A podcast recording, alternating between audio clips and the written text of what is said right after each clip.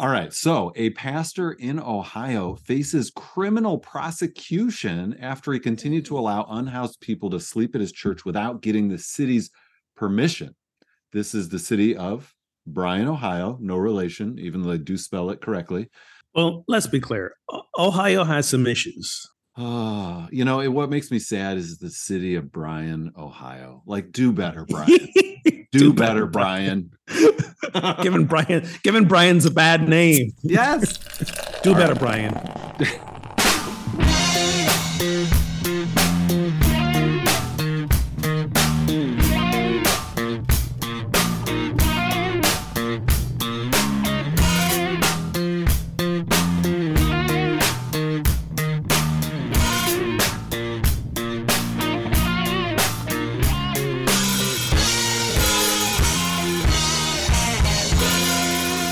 Welcome to episode 279 of Pub Theology Live, a weekly conversation on life and faith over a craft brewed pint, a fine wine, or whatever happens to be in your glass. On today's episode, Reverend Ogun Holder and myself, Reverend Bryan Berghoef, address and engage what's happening through a theological lens with a good brew in hand.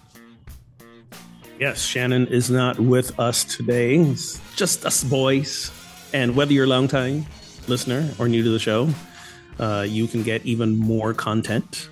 I don't know why, but if you did, uh, head over to patreon.com slash pt live for a few dollars a month. You get access to pre and post show banter, uh, like last week's marathon football discussion session between Bryan and Shannon. I was not on the show. That's the only time stuff like that happens. Um, but when today's pre-show goes up, you'll hear all about my fabulous weekend of meeting Nikki Haley. Yeah, that happened. Um, Str- Stranger Things. There you go.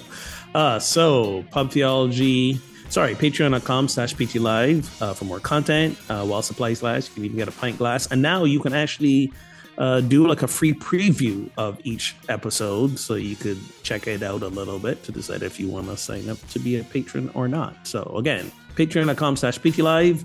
And as always, thank you to our current patrons. Today, we're discussing being sued for helping the unhoused, social media shifts, and church splits.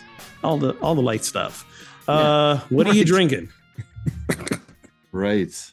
Well, I'm drinking what was meant to be a celebratory beverage for my team, there. Honolulu Blue Craft Cocktail. Oh, this there. Detroit Lions Adult Kool Aid by Coppercraft Distillery right here in Holland. But you know what? I'm not going to drink it in sorrow, even though we blew the biggest lead ever in an NFC championship game. I'm going to drink it to celebrate a great season by my Detroit Lions. And just found out our offensive coordinator is coming back next year, which means let's run it back. So check this out. Check, check, out how blue that is. Oh my God. It's like blue rat, blue raspberry and vodka, like crazy concoction. I did. So wait, is it is it a is it an ale? What is it? A spiked ale? Is it like a what? What is? no, drink? it's it's like it's a like a, a vodka drink. Oh, okay, gotcha. Ten yeah. percent ABV. Oh, okay then. right, not for the kids. And and blue. What could possibly go wrong? and blue, yeah. What could possibly go wrong? Absolutely. That reminds me of you remember Breaking Bad? oh my gosh, exactly. they made the blue meth. The blue. the what blue meth. Got? Oh my god. Um, I think I had this last time uh, from local crafts brewery, uh, Dread Hop Brewing, the South Coast Summer Ale. Mm. Um, and yeah, return it, returning return an item. A summer ale in January sounds great. Again, we, we covered this. Some some places do have summer in January. I know, I know, but it just for those of us who have the opposite of summer, it sounds awesome. Right. And again, I gotta say, it, and I need to talk to somebody in the branding department. We live in the tropics. Summer is not a thing that we have. Oh, I lost you. You there? Might have lost Ogun for a moment. He was just saying summer's not a season that's really a season in Barbados because it's just always lovely weather. Oh, he's coming back. What do you got, Ogun? The old Barbados internet. Wi-Fi died, coming back up. All right. We've all been there. If you're just tuning in, welcome to Pub Theology Live. This is episode 279. No Shannon today. She had an obligation, uh, but she, like myself, had great hopes going into Sunday. Our teams facing off uh, in NFC and AFC championships, hoping our teams would meet in the Super Bowl. So I was rooting for the Ravens, obviously, then rooting for my Lions. Both came up short, but great seasons for both teams. And I think both are pretty loaded to come back next year. So it's the old mantra we're used to in here in Detroit. There's always next year. But for the first time in a long time, we've got real hope that that actually means something. So our opening question, which I'll get to with Ogun in a moment, is how do you get up off the mat after a big disappointment? You know, there are levels of big disappointments, but oh, here he is. All right. Sorry about that. Hey, you're back. That's all right. I I am I am back. You got a little power power blip. I got you. You were just saying uh, when you froze that uh, you got to talk to the brewery folks about their branding because Barbados Yes, doesn't really don't- have summer. We don't have seasons. We Or have oh, right. we, You, you have only summer. we exactly. We have we have it's raining less or it's raining more. That's that's it. So That's good. There you, know. go. There you go. they could I think they could just call it ale. I don't think the summer uh Right. is needed. Well, is that but- is that a nod to the non-locals? Like, welcome to our island of summer. You know i i think it might be but it might also be for you know um beer aficionados who like to characterize everything when Yeah. they see summer ale they you know they get an idea of the flavor profile and what's going on So is that like a Um, brighter, like a wheat sort of? uh yes yes um it it is um not as weedy as like you know like a uh, blue moon ha- or like a blue moon or any half hefeweizen or anything like Or, that. yeah, not yeah. not to that extent, but but yeah, it's still it's still tasty. It got a got a tiny little hoppy back flavor. Um, so yeah, but here we are. here we are. Cheers. Glad you're back. Likewise. Uh, On to today's topics. All right. So, how do you get up off the mat after a big disappointment? Hint, hint. I'll, and I'll keep it limited. Hint, hint. hint, hint, a devastating loss that prevented your team from going to the Super Bowl, or fill in the blank. You know, it could be some other thing like a, a a job that you were interviewing for that you thought you had landed, and suddenly you get the not the phone call, you get the email that says, you know, thank you for your time, but we're moving on in a new direction, or we're looking at other candidates. You know, or Or- whatever or you don't-. I was going to say, or you don't hear from them at all because they're like, due to the number of applications, we will only respond to the ones we're interested in. You're like, Yeah, right. They're hanging.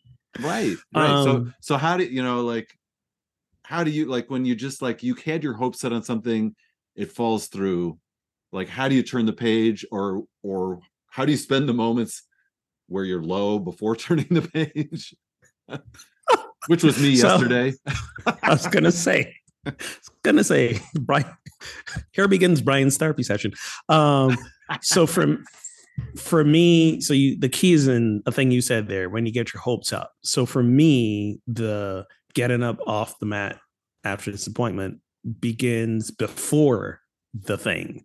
So it's about moderating my expectations. It's Good. about leaning into uh-oh it might be uh the season of blips there in barbados but i like what ogun was saying about moderating expectations. That makes a lot of sense and i think i went into uh sunday my team playing the niners medium expectations maybe even low expectations but when your team goes up 24 to 7 at halftime man you are your hopes are sky high. Man we're going to the super bowl. I mean i knew we had a half to play but you got to work really hard to blow a 24 to 7 lead at the half especially when it looks so easy when you were dominating them when every play you called was working you have a great running game you got two great running backs i said to a friend at halftime we need one more touchdown in the third quarter preferably and then just keep running the ball and we will win this game and i believe if that had happened a touchdown in the third quarter, I believe we would have won that game. But we didn't. And so then you're kind of miserable for a while. You're low. And how do you get back up off the mat? So for a while, you just kind of wallow in the sadness. You just kind of sit with it. You kind of you have to commiserate. And so I listened to sports radio yesterday just to get it out of my system, right? To hear all of the rehashing of man, if we had only done this, if we hadn't fumbled, if we hadn't dropped those passes, if we hadn't had a ball bounce off our face mask that inexplicably gets caught by the Niners, you know, all these unlikely things happened. Um, and so you just kind of live through it. All right. Third time's charm. Third time's a charm. So you were saying key is moderating expectations. So so continue from there. Yes. So uh, leaning into the non-attachment of things, realizing I have no control, but also realizing that regardless of what the outcome is, I'm gonna be okay, and that yes. the outcome is not a determinant of my worth or my value. That you know, in in your case, uh, you know, we we this is it's it's it's just football it's I just know, a game. I know. Just a game. Sacrilege for saying it. It's just a game. And they play pay athletes way too much as it is. But regardless, yeah. it's it's just the game and perspective. So once I can put things in perspective. Now, what the the perspective so for example if it was a job that was going to you know had a big impact on the financial welfare of me or, or my family um, yes, I think that would be harder to get over. But right, right. again, it all begins with do I do I just have this innate belief, trust, faith that regardless of what any given outcome is, uh, I'm gonna be okay. I do have a community of support. It's not the end of the world. There'll be another Super Bowl next year. Uh, again, in your case, like the Lions haven't done this well in how long? So yeah. so you know, they're, like you said earlier, still still something to celebrate in in a good run. Um, so yeah, so it, so it begins it begins even before the thing happens. Um, and yes, easier said than done, but as you practice it more and more over the years, it it really it really takes effect. And yeah.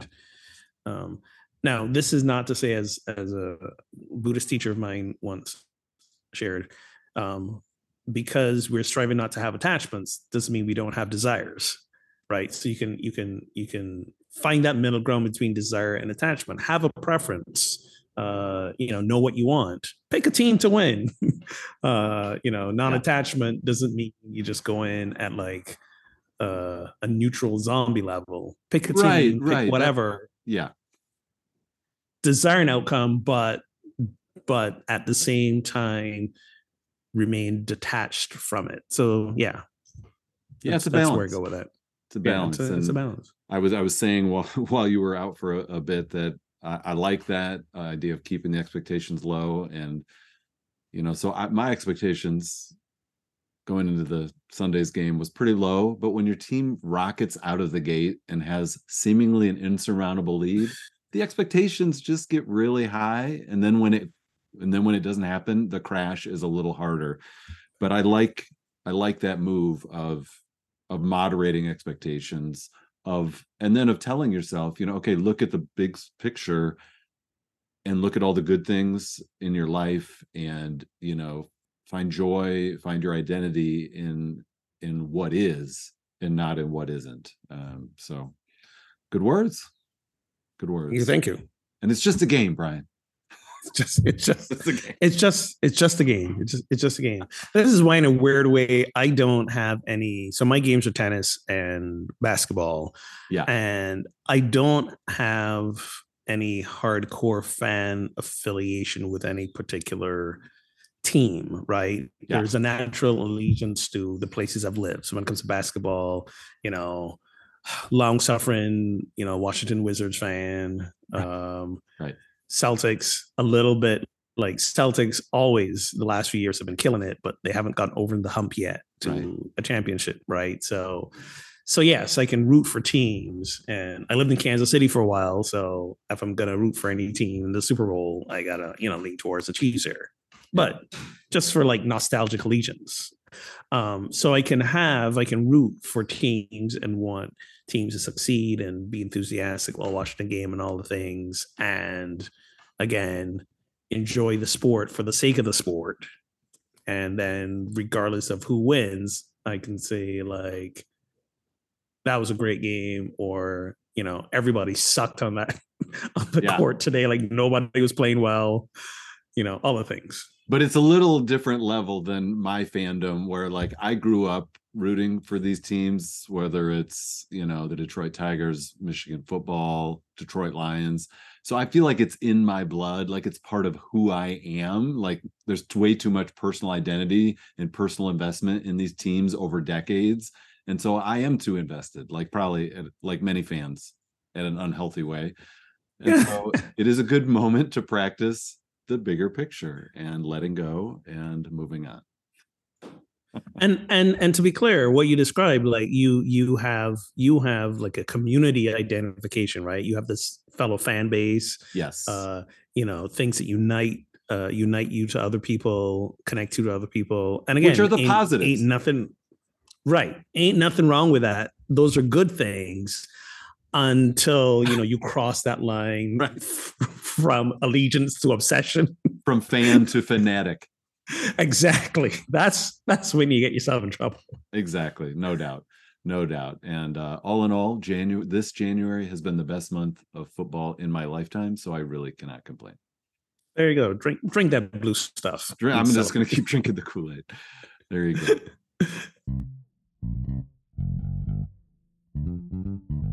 All right. So, a pastor in Ohio faces criminal prosecution after he continued to allow unhoused people to sleep at his church without getting the city's permission. This is the city of Bryan, Ohio. No relation, even though they do spell it correctly. Bryan, Ohio said police began to receive an influx of calls last spring regarding what the church called Dad's Place. Don't love the branding there. Uh, those calls, those calls were about concerns such as larceny, harassment, and disturbing the peace. But the church felt compelled to serve the homeless in a larger way because there's a severe housing shortage in the city. And so the pastor's lawyer says it's really tragic that the city isn't complimentary of the church doing church things. Instead, they've used every means of their power to go after this church. So, what do you think about this? Like, I feel like I can see the city's view and the church's view. Where where do your sympathies lie more, or what could this pastor and church have done better in this situation? Um, well, my sympathies lie with the church. Um, first of all, because I feel like if the um, if the city has a problem, they should be doing better. Yep. Like, you know, you you you don't you're not making the means to house these people so you shouldn't get on somebody's case for doing it. And i feel like if there's like you know i understand the idea of ordinances and building codes and all of that you know some things are commercial some things are residential whatever it's all made up. So change change the code change the ordinance right? Um, and if there's a severe housing shortage i don't i don't understand well i kind of i kind of do right? Because i mean we we live in a world especially in the states that is increasingly hostile to the poor. We want to invisibilize the poor yes we do. right? Like we don't we don't we don't want to we don't want and and a lot of that has to do with um, we don't want reminders of our complicitness in a system that allows this kind of poverty to exist. Um, I'm reading a book right now as part of our book study um, uh, at my at my other online job, uh, Project Sanctus, called Hospicing Modernity, and it talks about these things. It talks about we we have become used to you know technologies, creature comforts, that allow us of a certain class and income to experience some conveniences in life, but they come at a cost, right? They come at a cost of, of labor, of exploitation, uh, all the things. And we don't want to be reminded that more often than not, when we see unhoused people, is because we've helped create a system that makes it that much harder for them to survive. And counter to this, I just read about, I think it was the city of Austin, Texas, who for the last couple of years have been experimenting, just given certain, I, I'm not sure it's everyone in the city or the unhoused, basically like a thousand dollars a month and basically like universal basic income. And the vast majority of that money they're spending on finding places to live right so it's it's it's that thing about oh we can't we can't give this unhoused person money or a handout because the narrative is they will do bad things because Right. if they did good things they wouldn't be in that situation in the first place they can't be trusted Mm, um, to be responsible because look where they are. Again, ignoring the fact that we have set up these systems that makes it that much harder and increasingly difficult for so many people. Right? You gotta, I mean, you you gotta have two jobs just to you know make rent these days for a lot no, of people. no doubt. And, yeah, the, the part I didn't read, and you hinted at this, was that the church is located in a district that prohibits residential use on the first floor of any building. And so they're saying technically, you know, we can, you know, we can um, bring this prosecution against you because you're technically breaking the law. But you wonder what level of, uh, you know, racism, uh, anti-poverty, anti-poor folks motivation is there. And it's like, we look, we just need an, we want to do this anyway, but we've got this excuse that we can bring this lawsuit, stop you from doing what you're doing when there's all kinds of other, you know, ugly, frankly, motivators behind it. Well, let's be clear. Ohio has some issues, right? And they, just didn't they just cite a whole total like anti-trans healthcare bill or something uh, Wow. ridiculous like that. So you know, Ohio got issues. Mm. Um, but but yeah, I also wonder what's on the second floor of the church that Yeah, right. like is that is that the sanctuary? Is that like what is on the second floor? Do that well, you know maybe they don't have a second floor you know like it, most churches don't have m- m- mul- they have a main floor and maybe a church basement not a lot of churches have i mean i guess Gotcha. depends. It depends some have multiple it, floors so it- i don't it- know It depends. but yeah send them Uh, upstairs I might be reading when he said first floor. I was I was maybe reading into like there might be multiple floors, but I figured if they were, they'd do that. Um, so yeah, it is. And I guess my follow up question is, this must be this must be a commercial area, right? Commercial business area that you're not allowing um residential use on the first floor. So like you know you go through some areas like in it. towns and cities right? You know you got like got your businesses and then apartments on top. But then, then it comes back to me wondering also you know is this is this a nimby situation you know not in my backyard situation with other businesses who are like we don't we don't want these unhoused people loitering around because it's mm-hmm. going to scare off customers so i'm really wondering if there's a piece of that too yes it's bad for business we can't have these folks around here you know Oh, you know, it, what makes me sad is the city of Bryan, Ohio. Like, do better, Bryan. Do, better, Bryan. giving bryan giving bryan's a bad name yes. Come on. You know how I am aware of Bryan, Ohio? That is where they make Dum Dum suckers. I mean, what now? You know the little the little lollipops that are dum dum suckers. They've got it's like it's a little sucker. There's nothing on it's not like a Tootsie Pop. There's nothing on the inside. It's just there's all kinds of different flavors. There's like pictures of like I don't know Is whatever this a the fruit. is- They're like they this a be you'd get these at the bank. Like you'd go to the bank and it's like oh, oh, gotcha. Yeah, you got yeah, kids in the yeah. car.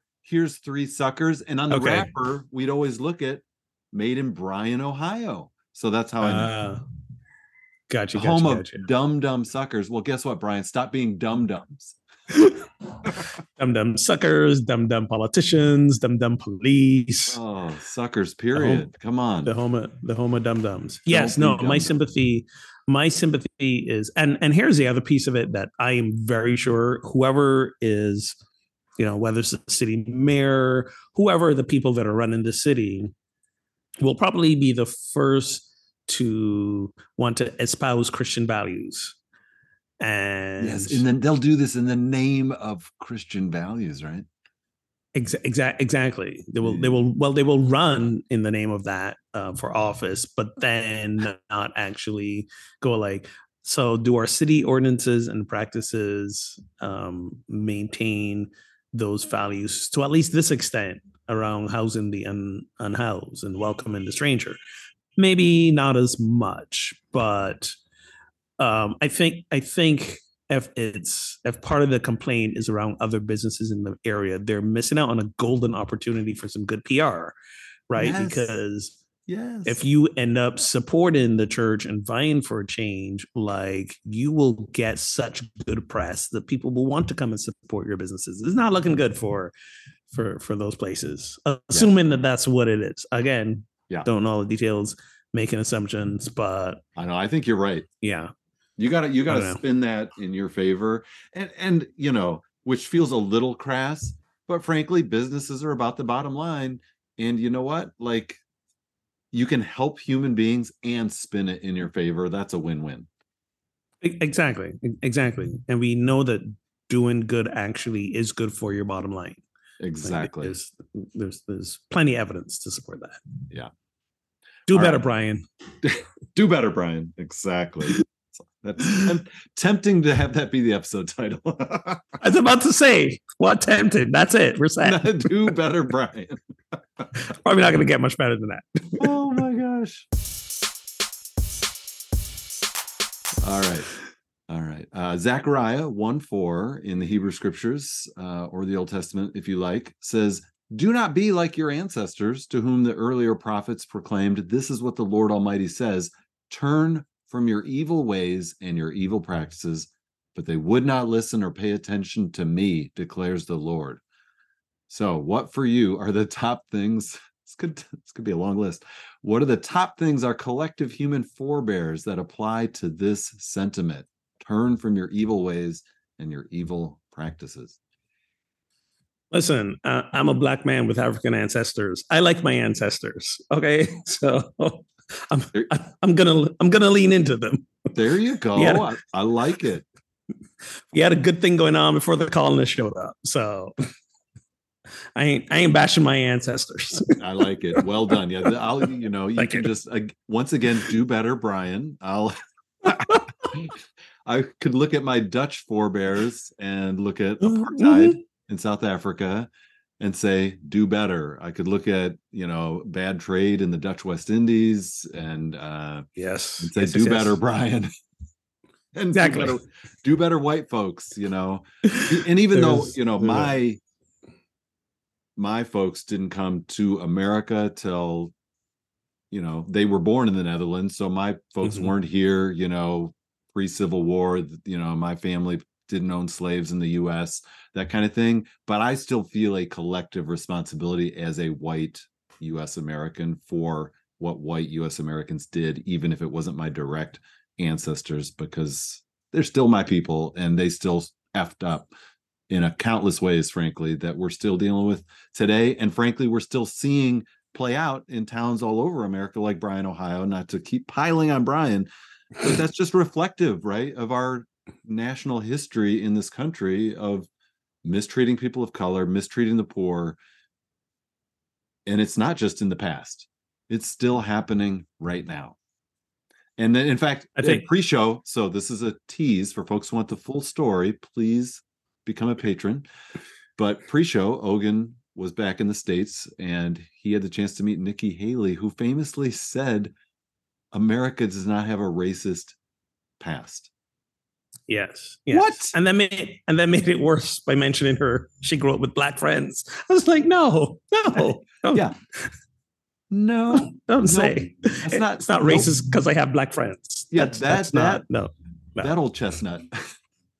I don't. Yeah, exactly. That- exactly. Um, also, uh, side note, I think we found um, backup backup episode title piling on Bryan. There we go. It's go. Let's go with let's go with that. I think I like do better, Bryan. But but you're right. There are Yes, yes. Back up, back up. Okay. Yeah, there you go. candidates. Um, but but all right. So chronologically, I forget where Zechariah lands in terms of the history of you know. yeah, yeah, yeah. I think it's the- during like during one of the great the exile in Babylon. So it's one of the right. later minor prophets. So let's That's say what I was two or thinking three hundred years before Jesus or something. Right. So so then basically if it's during or or post exile, but during exile, then again it's the who can we blame for this mess we're in? Right. Ah, yeah, So yeah, you know this whole idea of if we are a people and the invincible almighty god is on our side and he led us to victory in decimating these people and we could steal their land um, and say it's ours um, and then somebody else comes and does the same thing to us then clearly people who came before us or ancestors or forebears must have messed up big in some way that God allowed this to happen to us. We are being punished for their sins. right. Um, so therefore, we can't be, we got to be not like them in order to keep God on our side and hold on to to our land. So so there's a whole there's that whole like um conditional God's love message here, right? Yeah. Like, Yes. do the right do the right thing follow the commandments you know don't sin do what god tells you and god will look out for you and you know less ignore the fact that these are you know tribal bronze age people and that's what they did at that time right Right. Ran around conquering all the things speaking of which i'm very much looking forward to watching alexander the great whenever that comes out i heard that's going to be great um, but that's what that's what they did at the time, right? Expansion, OG colonizing, the whole thing. Yeah. Um, although arguably some of them did it, I can't believe I'm going to say this out loud. Some of them did it a little bit better in terms of like, we'll take your land and your resources, but you can keep on being exactly who you are. Like, you don't have to worship our gods. You don't have to do any of that mess. Like, just pay your taxes and don't start rebellions, and we'll be okay. Um, Right. but never never a good thing to be colonized by another bunch of people No. so i think i think that's that's what this is about let's let's you know in in our theological framework what is it we have to do how did we get here and what do we have to do to make sure we don't get here again and i think that's Yeah. that's what that's that's about Bingo. Bingo. yeah Nailed it. So there's a long list, you know, our collective human forebears, obviously. Um, it's a long list and uh, a lot of work to do, as you said very well, in the present to recognize not only the past, but how are we living into that now and how are we how are we replaying it in unhealthy, unjust ways now? Yes, yes, and and not only that, but in doing that, what are what are we creating for our descendants? Yeah, yeah, right. Right. you what will know, they say when they when they think about their forebears? They will deny all knowledge of us, any association. They're gonna be like, don't never heard of them, don't know who this. I don't know who these are. yeah also our descendants will be robots and so you know you know, if if they're here at all, they might be on Mars by then. I don't That's- I don't know. right. But right but to to go back to this book which again i can't highly recommend enough uh Hospicing Modernity um yeah so the the whole premise of the book is that modernity as we know it this you know how we live today is clearly unsustainable right? So um it's killing the planet it's killing us and even though we have you know massive population expansion we at this rate with our population expansion the demise of natural resources uh the widening wealth gap all the things like it's clear that this is not going to end well and is it is unsustainable and it's beginning to fail so therefore can we consciously hospice this uh era that we're in and as we're doing this be mindfully creating a more sustainable, equitable way of living. And a lot of that uh, is a realization that we can't do it within the context of what we currently have. We need something sort of like new altogether. And we will never get there until we admit our own complicitness, like all of us. And we don't have to necessarily. So, for example, like, you know, you and I are recording this call um, almost in real time, virtually thousands of miles away, using using technology, right? Computers, internet, all the things.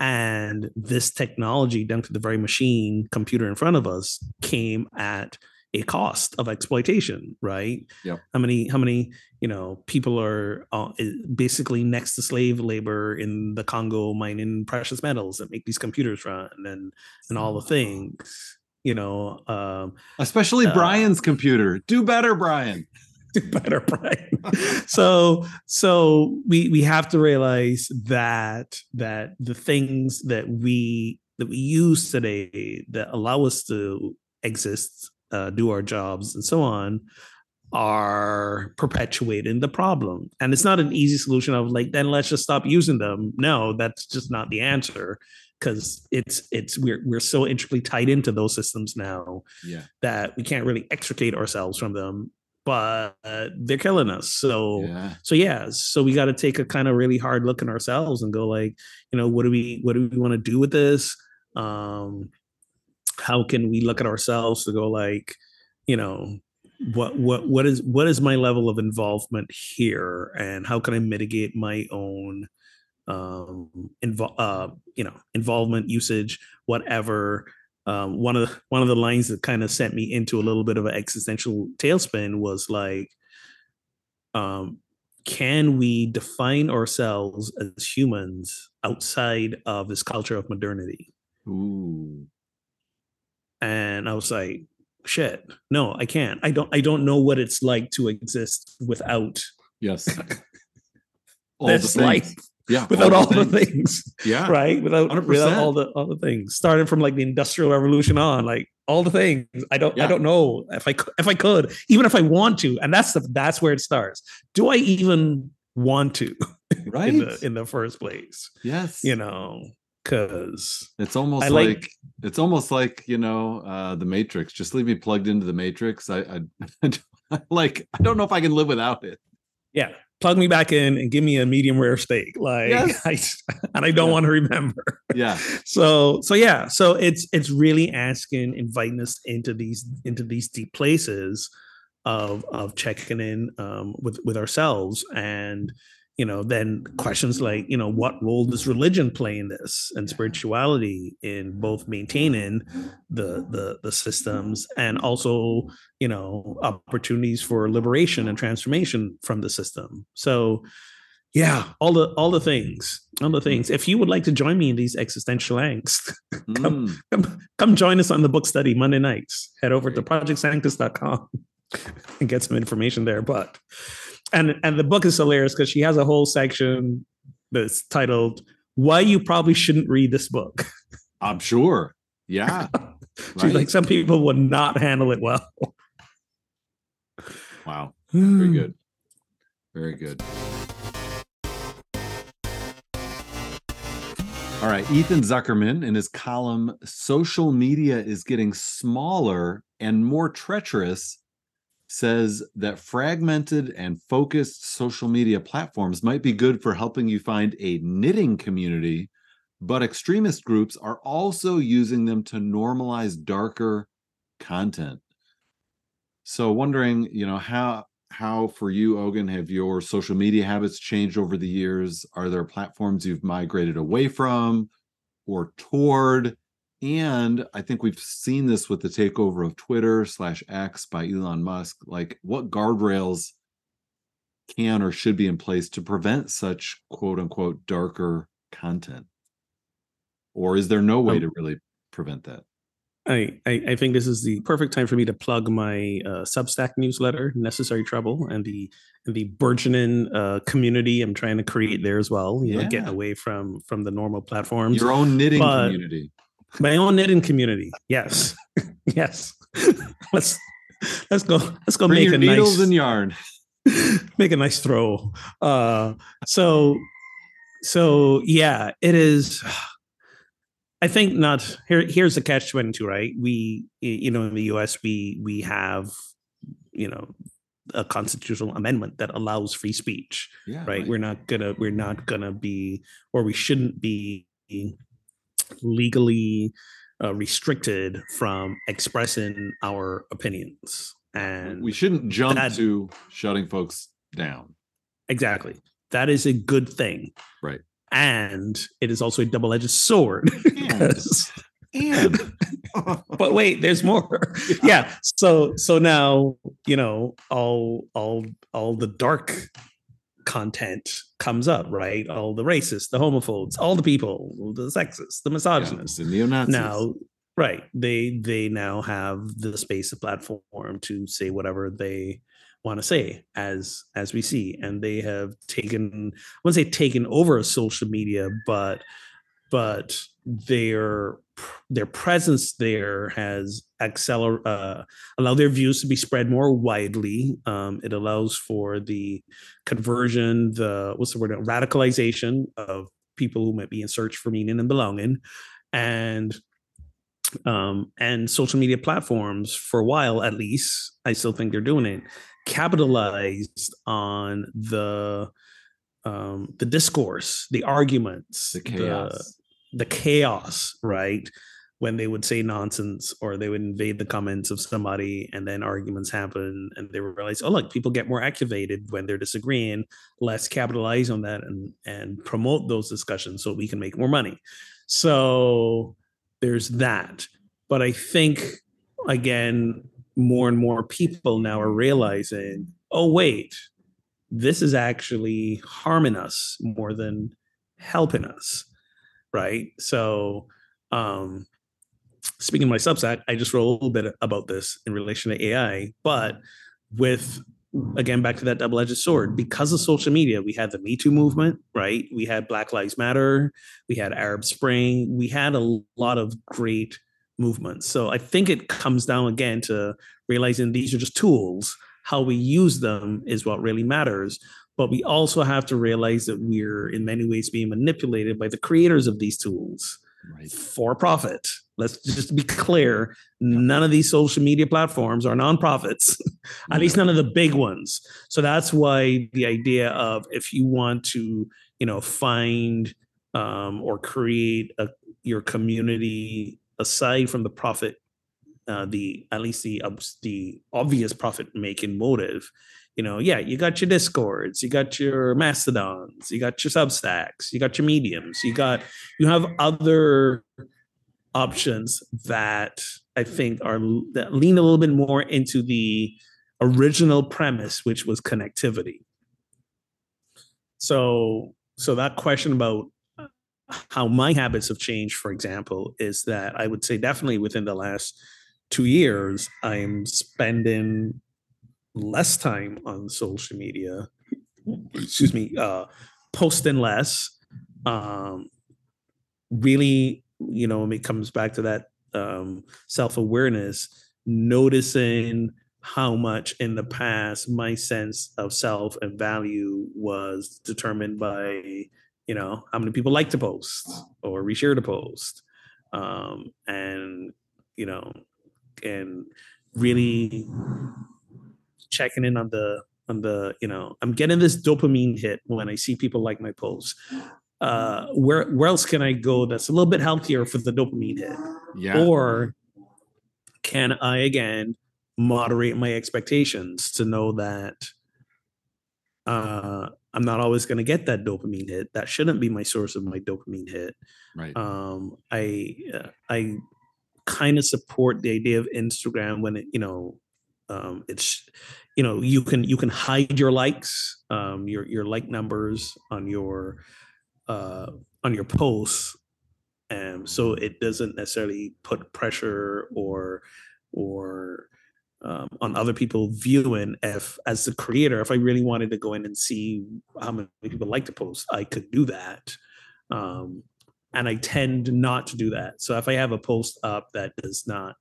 you know, on Instagram it says liked by this person and others, as opposed to the number of people, then I fight the temptation to go like, well, how many others are there? Yeah. uh, and and to stay away from that. Um, and But it's So, so, today- hard. It's so hard to do that, you know, like whether it's personally or like for me as, you know, as a pastor, my church has social media pages. I'm more Mhm.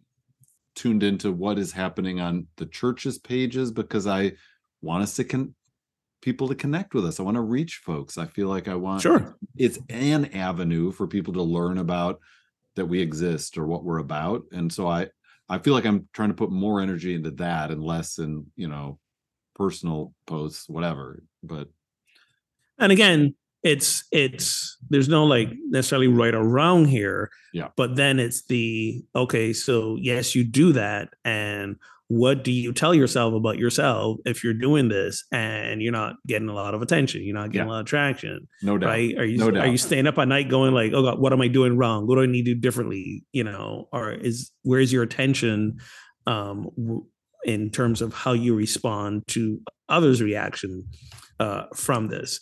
So, like for example, um, and I'll say this again, things become easier with practice over time. yeah So so like today, uh, you know, I wrote a new post and I say to share it on social media. And to my surprise, the last thing I had posted before then was another post that I wrote like four or five days ago. So between four or five days, I hadn't posted anything. And I was kind of shocked because it was like, wait, I don't often go this long without posting, but at no point was that I feel like, oh my God, I should be posting something. I need to get something out every day. I need to keep getting the attention, which is where I used to be. right Right. yes yes 100% Um, and but what's also happening is the way social media works now, and the algorithm changes. It doesn't matter if you post something every day or not. Um, there's just, there's just so much social media noise out there, right and again, with the determination to make money off of us, the platforms are amplifying the already popular voices to get more traction with them, um, as opposed to going, oh, look, let's amplify the people who are not getting attention so that we get more people getting attention, which I thought would have been a good strategy. But clearly, I don't know anything. Um, yeah. it's wild yeah i i ugh. yeah i definitely and I'm also like- sorry, go ahead. No, I mean, uh, I think all of us have have grappled with how do I, in a healthy way for me, use social media, and we've all gone Yeah. on waves of like overposting, overshare, you know, and it's all personal. Like I'm not calling what any person does oversharing. You have to determine what is for me a healthy balance, healthy boundaries, all of that. Um, you know, when Oh, I'll ran- call I'll call out some people for oversharing. I got no problem doing that. there it is. All right. That's fair. But like for example, Mm. when I ran for office, I had to overshare. Like it was like, no, you need to be on all the platforms, you know, multiple times every day. And it just Yeah. feels like this impossible thing to keep up with. And this like, well, how are we doing? Or who are we connecting with? And you know, and now we're making paid ads that we're putting on whatever platform. And that just kind of wore me out on all of that. And it's like, ugh, I don't want that. I don't want to live my life in that way. It's not healthy for me. So like, and I think a lot of people have used Twitter less and less, but like I have one tweet in the last, no, two tweets in the last year, I think. Maybe a couple more, but not a lot. Like I almost never even check Twitter or X anymore. And partly it's because Knucklehead took over, but partly also I just for me, I failed to find a good way to integrate that platform in my life in a healthy way. I don't Instagram a ton. I'm kind of a boomer. I use Facebook the most. Like that's where I I found boomer. I'm not a boomer, but you know, I'm a Gen Xer. So I I use Facebook the most because I feel like I Mhm. find community there. And for better Yeah. or worse, you know, you can judge me all you want. But I find more of the people I integrate with in real life are on there and folks that are real friends that are elsewhere are also there to some degree. And so for me that satisfies my need for connection more than any other platform for better or worse. Okay, Boomer Bryan. Do better, Bryan. Do better, Boomer Bryan. It just never ends. There's just so much material there. Oh my god. so again, no, I'm absolutely not going to judge you because if if it's working for you in a healthy way, then by all means, go for it. Um, lean into it. Um, and and and and part of what you're hinting at there is again this idea of we are being told who we should be and what we should do on these platforms right so if we are a certain age we shouldn't be using facebook facebook's Right. for the facebook's for the older folk and you know younger folk were on instagram oh instagram is so yesterday now Yeah. now tiktok and Right. you know whatever whatever next is coming up and right. eh, you know to your point i got off i got off x formerly known as twitter um a little while after after musk you know took over and again this is so this is this is again that double-edged sword of the of the free speech and Right. yes the law allows for that space to express your opinions. However the law doesn't say that your opinions are consequence free and we have to That's right. keep remembering to make that distinction. So yes when you get on these platforms and in your life and you're spewing hate speech yes people have a right to push back. People have a right to ignore you. People have a right to To not Call you out for who you advertise on your platform, like Musk to is not Musk is dealing with that. The value of Twitter or Exactly. X has tanked since he took over. exactly. Exactly. People have a right to respond in in those in those, those ways.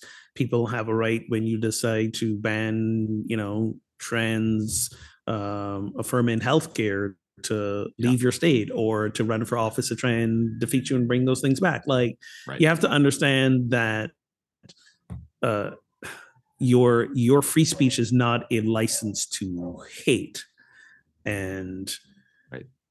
and platforms and i think platforms that make their money off the exploitation of he, hate speech and the chaos that it creates i think those platforms um, will come to their own eventual demise look at you Parler and all those other places Right. Yes. Um, Truth social. you know because tr- truth truth social exactly um so yeah i don't i don't it's it's i don't know i don't know um Yeah. but i think again it comes down to when we speak about ourselves as individuals always asking those deeper questions there's not a right or a wrong quote unquote amount of how we get involved in social media but it's you know what what is the value we're gaining from it what is what is the messaging that we're telling ourselves about ourselves in relation to it so if we're on social media eight hours a day and we have a great relationship with ourselves and you know nothing's wrong then great Yeah. if we're on Not- social media 15 minutes a day and all we do is look at posts that make us hate ourselves and think we're not doing well yeah. Time to reevaluate. Absolutely. Yep. I, I hear you. It's it's tricky stuff. And I think each person has to figure out what platform works for me, what um what allows me to have that healthy balance of connection that's positive and affirmation or getting my content out versus living and dying by likes and you know engagement and all the unhealthy aspects of social media use and so you got to find where's that balance where's that line and not worry about as you said what others think about that and not worry about being judged by that um yeah so i'm not on threads you know i'm not on mastodon i don't have a substack i'm, I'm just keeping it rolling here I was going to say, I think I think the Wi-Fi is the Wi-Fi is making the choice for us to continue or not.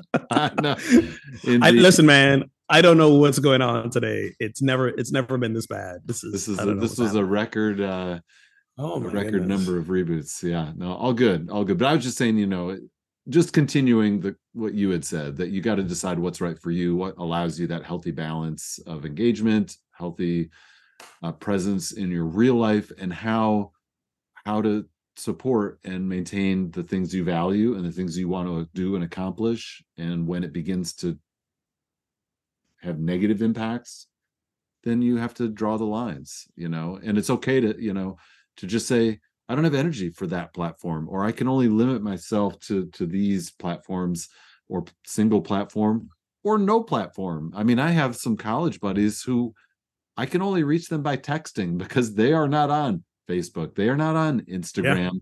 maybe they're on linkedin you know and so they find that right. as the one you know professional social media outlet but i have some who aren't even on that you know? And that's okay and they're happy and they're living their life and they're not worried about all the noise social media noise which frankly sounds kind of okay um it can so, be liberating. Yeah. So find your healthy balance and live in that space and and i think let go of as you said the need like whatever judgment you might perceive is coming from out there about what you ought to be doing. Yeah and and and create that healthy balance sometimes take sabbaticals from yes. social media you know? Um consider like there's seven days in a week perhaps sunday is no social media day uh you know there's three months in a in a quarter perhaps in every quarter you take a whole week off. Um from social media. And of course when you first start doing this you're gonna you're gonna feel the withdrawal. Yes. and and the withdrawal is real because you're not getting those dopamine hits that you get when you're on social media right? So so there is literally a real chemical withdrawal. But like anything else it gets easier with practice. It gets easier with with perspective. And it's it's absolutely doable and one of the things we have to also be mindful of is how much it's it's changing us and changed us as human beings and the way we relate to each other. Even even if we're not on on the platforms it still it still affects us because we are connected to other people who are. Um, right. and how and how they interact with us is very much you know de- determined by that as well. So yeah it's uh and i and again i always go back to the to the realization that um, despite their potential altruistic, um, I guess, um, In, opportunities. Intentions? Well, not even intentions, because their intention from day one was to make money. So, no, right. So, yeah, yeah, yeah, you know, but the fact that it can be a tool that is used for altruistic purposes as well. Um, never forget that behind it are companies whose sole purpose is to make money off of us. Never forget. Never forget. we we are be we're being used and manipulated. So let that let that sink in for a little bit while we're at night just scrolling TikTok endlessly and we go down the TikTok rabbit hole. Yeah. You know, that's that's a company making money off of us. Yeah. You know, and um and we have we have agency to say, yeah, no, I'm not I'm not gonna not going to buy into that. And I think and your invitation not- is a good one to be intentional, take a take a sabbath from social media whether that's one day a week, take a week off.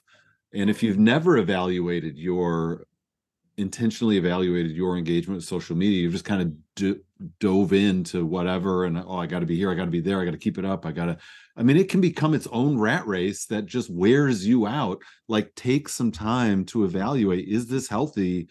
You know, what changes do I need to make to make it healthy? And also, so like some of those changes are very being very intentional on who you follow, yeah. right? And and and the platforms they start to get around that because they're like, oh, you only want to follow these this group of people, well, we're gonna put some shit in your feed that you didn't ask for anyways. Right. right. Yes. to, to, to, to, to try and suck you in some more and and all those things. And you can say you can say no to those. Um, yeah. you know, there are, you know, you talk about guardrails, there's there is um you know you can you can turn off suggestions for periods of time which i always do. Any anytime my feed starts getting filled up like you might like this nope nope you can turn these off for the next few weeks. Yeah. Like I, I i know who i'm i'm following and and i will follow also the people that they follow because chances are i can connect I can connect with their messaging. So um, the part of the downside, I guess, to that is we become a little more in our own perspective bubbles of information. Sure. Um, but also, you know, social media not necessarily the primary source of your information. Like have a have a variety of sources. I know we give I know we give the media outlets a hard time, which they rightly deserve. Um, you know, because those also have now become uh, corporate entities who are just focused on the bottom line with a perspective and agenda bottom line. Ex- ex- exactly you know so but, but they they do they can they still have the ability to sort of transcend the the bubbling of social media um they they, they do. channels. they do especially if you look outside the US. Find find some mm. news and information sources that are outside the American lens. Go read 100%. the Guardian. Go go read Al Jazeera. Go like watch like the the difference between you watch like a you know CNN news feed versus like an Al Jazeera news feed is like night and day. You go like, wait, are we living on the same planet? Yeah yeah right? so healthy to do that what does the world think you know and i remember yeah. saying suggesting this to folks at certain points and they'll be like well they just don't understand oh my god oh so the rest of the world doesn't understand looking in from the outside like hey us you are just you know well uh, doing to be fair doing a nosedive into be, yeah to be fair you look at the US and it's like, I don't understand what's happening over there either. so that's that's not a thing. Oh, sorry. I didn't mean to. Hey, did you know that you you can like raise your visible hand and then your zoom hand goes up? I keep forgetting that. That was amazing. oh my god. I was like, why did that hand just go? Oh, yeah, that happened. Oh my gosh. Whew. Well, thank right. you, friends, for tuning in to Pub Theology Live. You can show your love for the show by becoming a supporter on Patreon. Get access to pre and post show banter and more. Visit patreon.com slash ptlive to get started. And it's that easy. And you'll get all the good content that Ogun already laid out, pint glass, etc. And of course, a big thank you to our current patrons. Our top cities tuning in this week Speaking of Ohio, Lakewood, Ohio. We love Ohio. Nice. Costa Mesa, California, and down under Sydney, Australia. Bring us down, Sydney. Bring us down. Wow. Awesome. Love it. And of course, you can watch the video of these conversations on Facebook Live. And if you'd like to start a pub theology gathering in your town, find support and resources at pubtheology.com. And until next time, friends, drink responsibly keep those conversations flowing.